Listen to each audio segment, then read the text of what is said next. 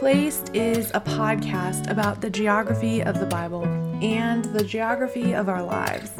Through story, we'll explore the wilderness and the pastures of the biblical world. As we see how God is at work in every landscape, we'll find our place in the story of Scripture. Welcome to Placed. I'm your host, Kelsa Graybill. You can download a map and show notes for today's episode at my website, kelsa graybill dot com. Welcome back to Placed.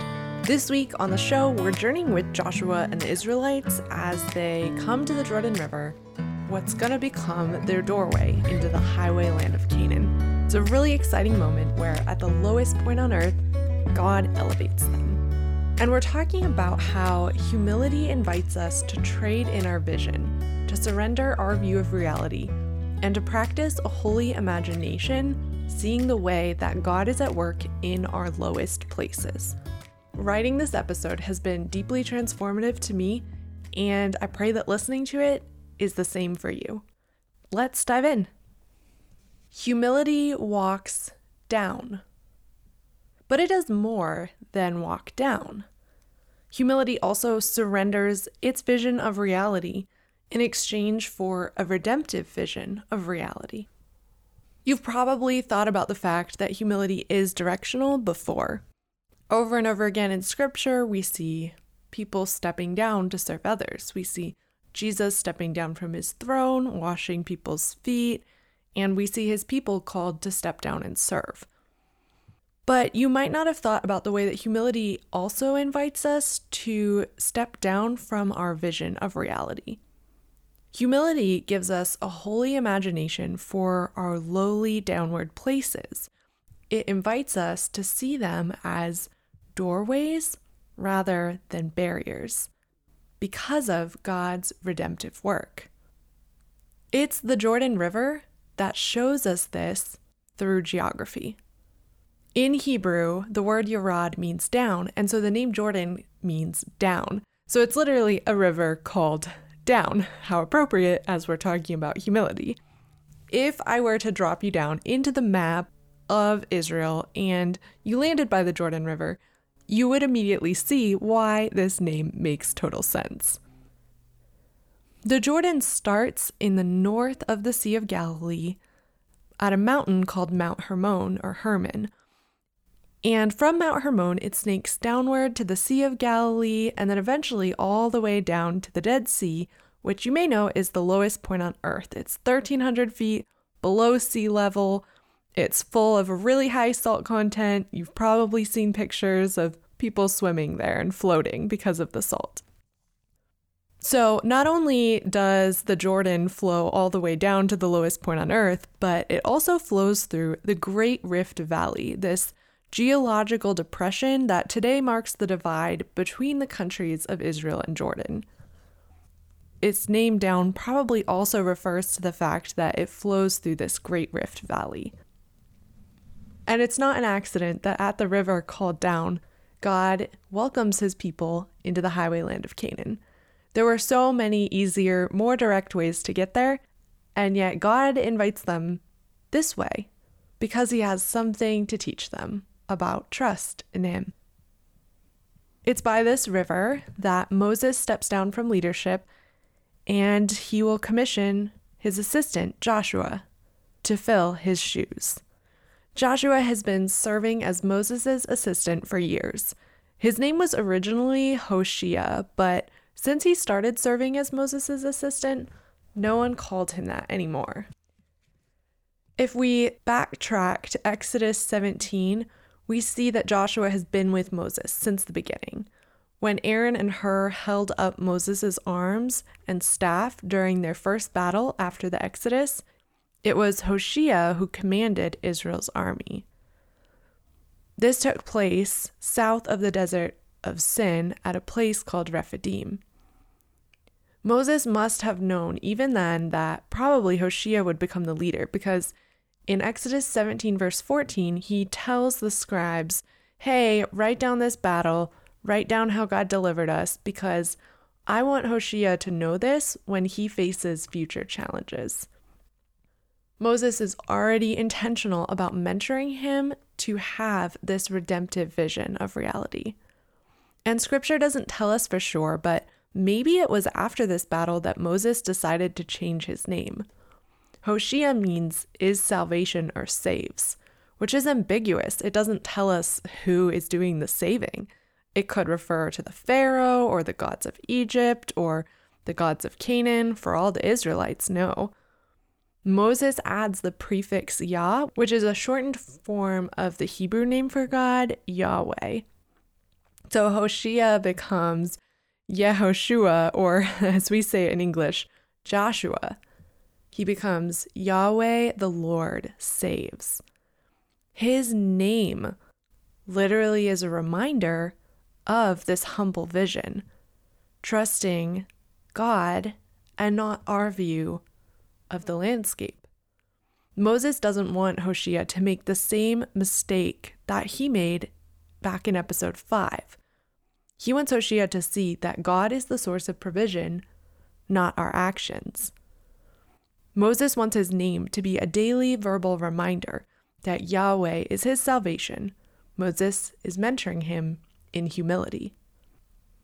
He continues to mentor him on the battlefield, in the tent of meeting, and on the road. And Deuteronomy three twenty-two says that he continues to encourage and support him and prepare him to step in. And the day of this transition comes at a river called down, the Jordan. The Israelites are at a town called Shittim. You can see Shittim on the map for this week's episode at my website, kelsa graybill dot com. It's northeast of the Dead Sea in the land of Moab. At Shittim, Moses lays hands on Joshua to commission him, and the spirit of wisdom fills him. Then Moses climbs Mount Nebo, and he looks west for his first and only glimpse into the highway land of Canaan.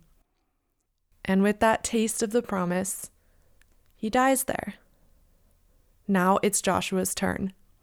Maybe you've been in a situation before where you were mentored by someone, and then it was your turn to lead.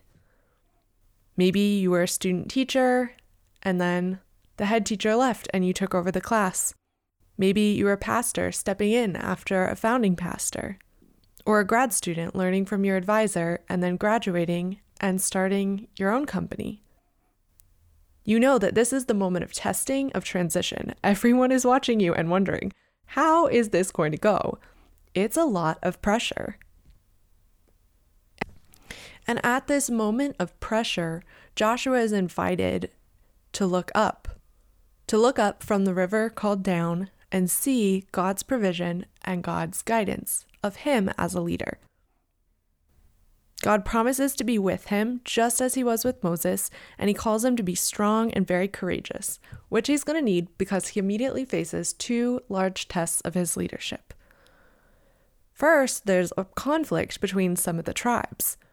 Three of them want to settle on the eastern side of the Jordan River. This area is sometimes referred to as Transjordan, meaning across the Jordan, and it's the region of Gilead that we talked about in episode two when we talked about the story of Jacob. The tribes of Reuben, Gad, and Manasseh want permission to settle there.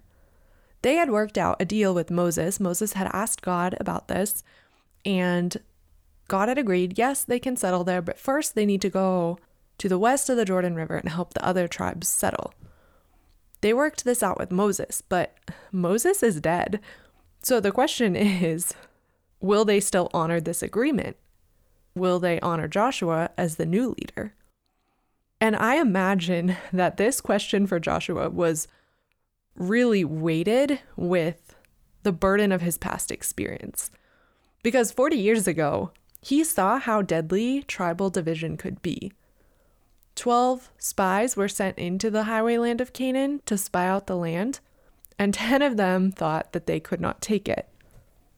As a result of this conflict, Israel wandered in the desert for forty years. But God invites Joshua into humility. He invites him not to allow this past failure to color his vision, but instead to move forward in courage and trust. At rock bottom, Joshua courageously steps forward And he doesn't beat around the bush, but he redemptively works through this conflict. He tells these three tribes, hey, um, listen, this land east will be yours, just like you talked about with Moses, but first, you have to come help us across the Jordan, settle the highway land of Canaan, just like you promised Moses. Remember, guys? And they respond with faith. It's amazing. They say they'll honor their promise to Moses, and they even throw in a prayer that um, the Lord would be with Joshua just as he was with Moses. And they tell him, just stay strong and courageous.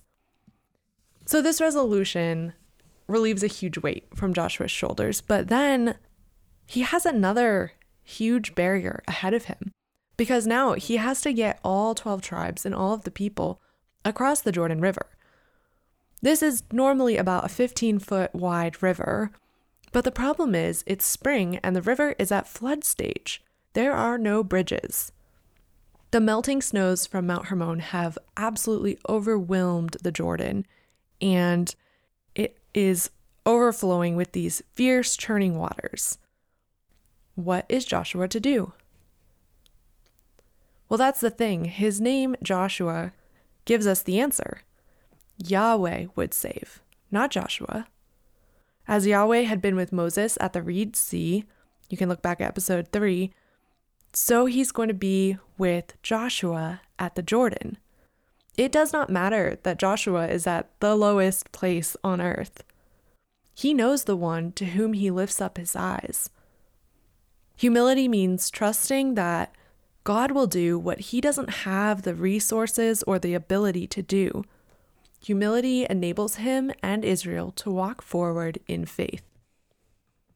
And God gives him a new vision for what he will do there. He tells him in Joshua three, verse seven, this is where I'm going to exalt you in the eyes of all Israel, so that they may know I am with you, just like I was with Moses. And then he tells him, okay, send the priests who are carrying the Ark of the Covenant, which is where my presence is leading you, send them out into the middle of the Jordan. And so that's what Joshua does. And he doesn't tell us if he catches the irony of being exalted as leader at literally the lowest place on earth, right by the Dead Sea, by a river called down. And the people listen, they follow his instructions, and it's not like it was forty years ago. The people are not deterred by this challenge. They don't try to control the situation or guarantee their victory. This time they relinquish their vision of the situation and they walk forward in faith toward the Jordan, trusting that God is the one who's welcoming them to the highway land of Canaan. I wonder what went through the minds of the priests as they stepped into the raging, flooded Jordan. Did they know what God was about to do? Did they know that their steps of faith were welcoming Israel back? They step in, and as they do, the Jordan is stopped up and the people cross on dry land. And the fascinating thing is, historical geographers who study the Jordan note that sometimes during its flood stage, there'll be mudslides in the north that slide down, and for hours or even days, the flow of the river south can be stopped. So some people speculate that maybe this is what happened. Maybe right as the priests stepped in, one of these mudslides occurred further north, blocking the river. And if that's the case, it doesn't take away from the miracle, because in God's timing, it occurred just as the priest stepped foot there. It's a fascinating possibility to think about. So there, in a geological depression, by the river called down, God exalts Joshua, and he turns this river, which is a barrier, into a doorway to welcome them home. As they step into the Jordan by faith, he blows them away with his faithfulness. Joshua's name is true. Yahweh saves. The Lord wants them to remember this, so he commands them to take twelve stones from the middle of the river and build a memorial on the banks, a visual reminder of where Israel was at rock bottom by the river called down. And that's it. They're home. They're in the highway land of Canaan, the land promised to Abraham, Isaac, and Jacob. Over a thousand years later, another Joshua is going to come to this same spot, or one very nearby. He'll come to the river called Down, and he too is going to step into the river by faith. He will come to be baptized by his cousin, and it is there that he too will be exalted as God's voice cries out, "This is my son. I love him. I'm delighted with him." You probably know this Joshua a lot better by the Greek translation of his name, Jesus. He is the one who walks down to the water, and he submits to baptism, just as he will later walk resolutely to the cross and submit to death. He shows us the direction of humility by walking resolutely down. This is the character of God, my friends. We do not serve a God who grasps for power or lords over us. We serve a God who walks down in love. G. Walter Hansen explains that, quote, "The self-giving of Jesus expressed the very nature of God," end quote. His Father exalted him because he demonstrated God's heart. Today, you might find yourself in a rock-bottom place where things look dire. Our rock-bottom places are an invitation to remember the truth of Joshua's name. God is the one who saves us. God is the one who turns our barriers into doorways. He turned the barrier of the Jordan into a doorway into the highway land of Canaan.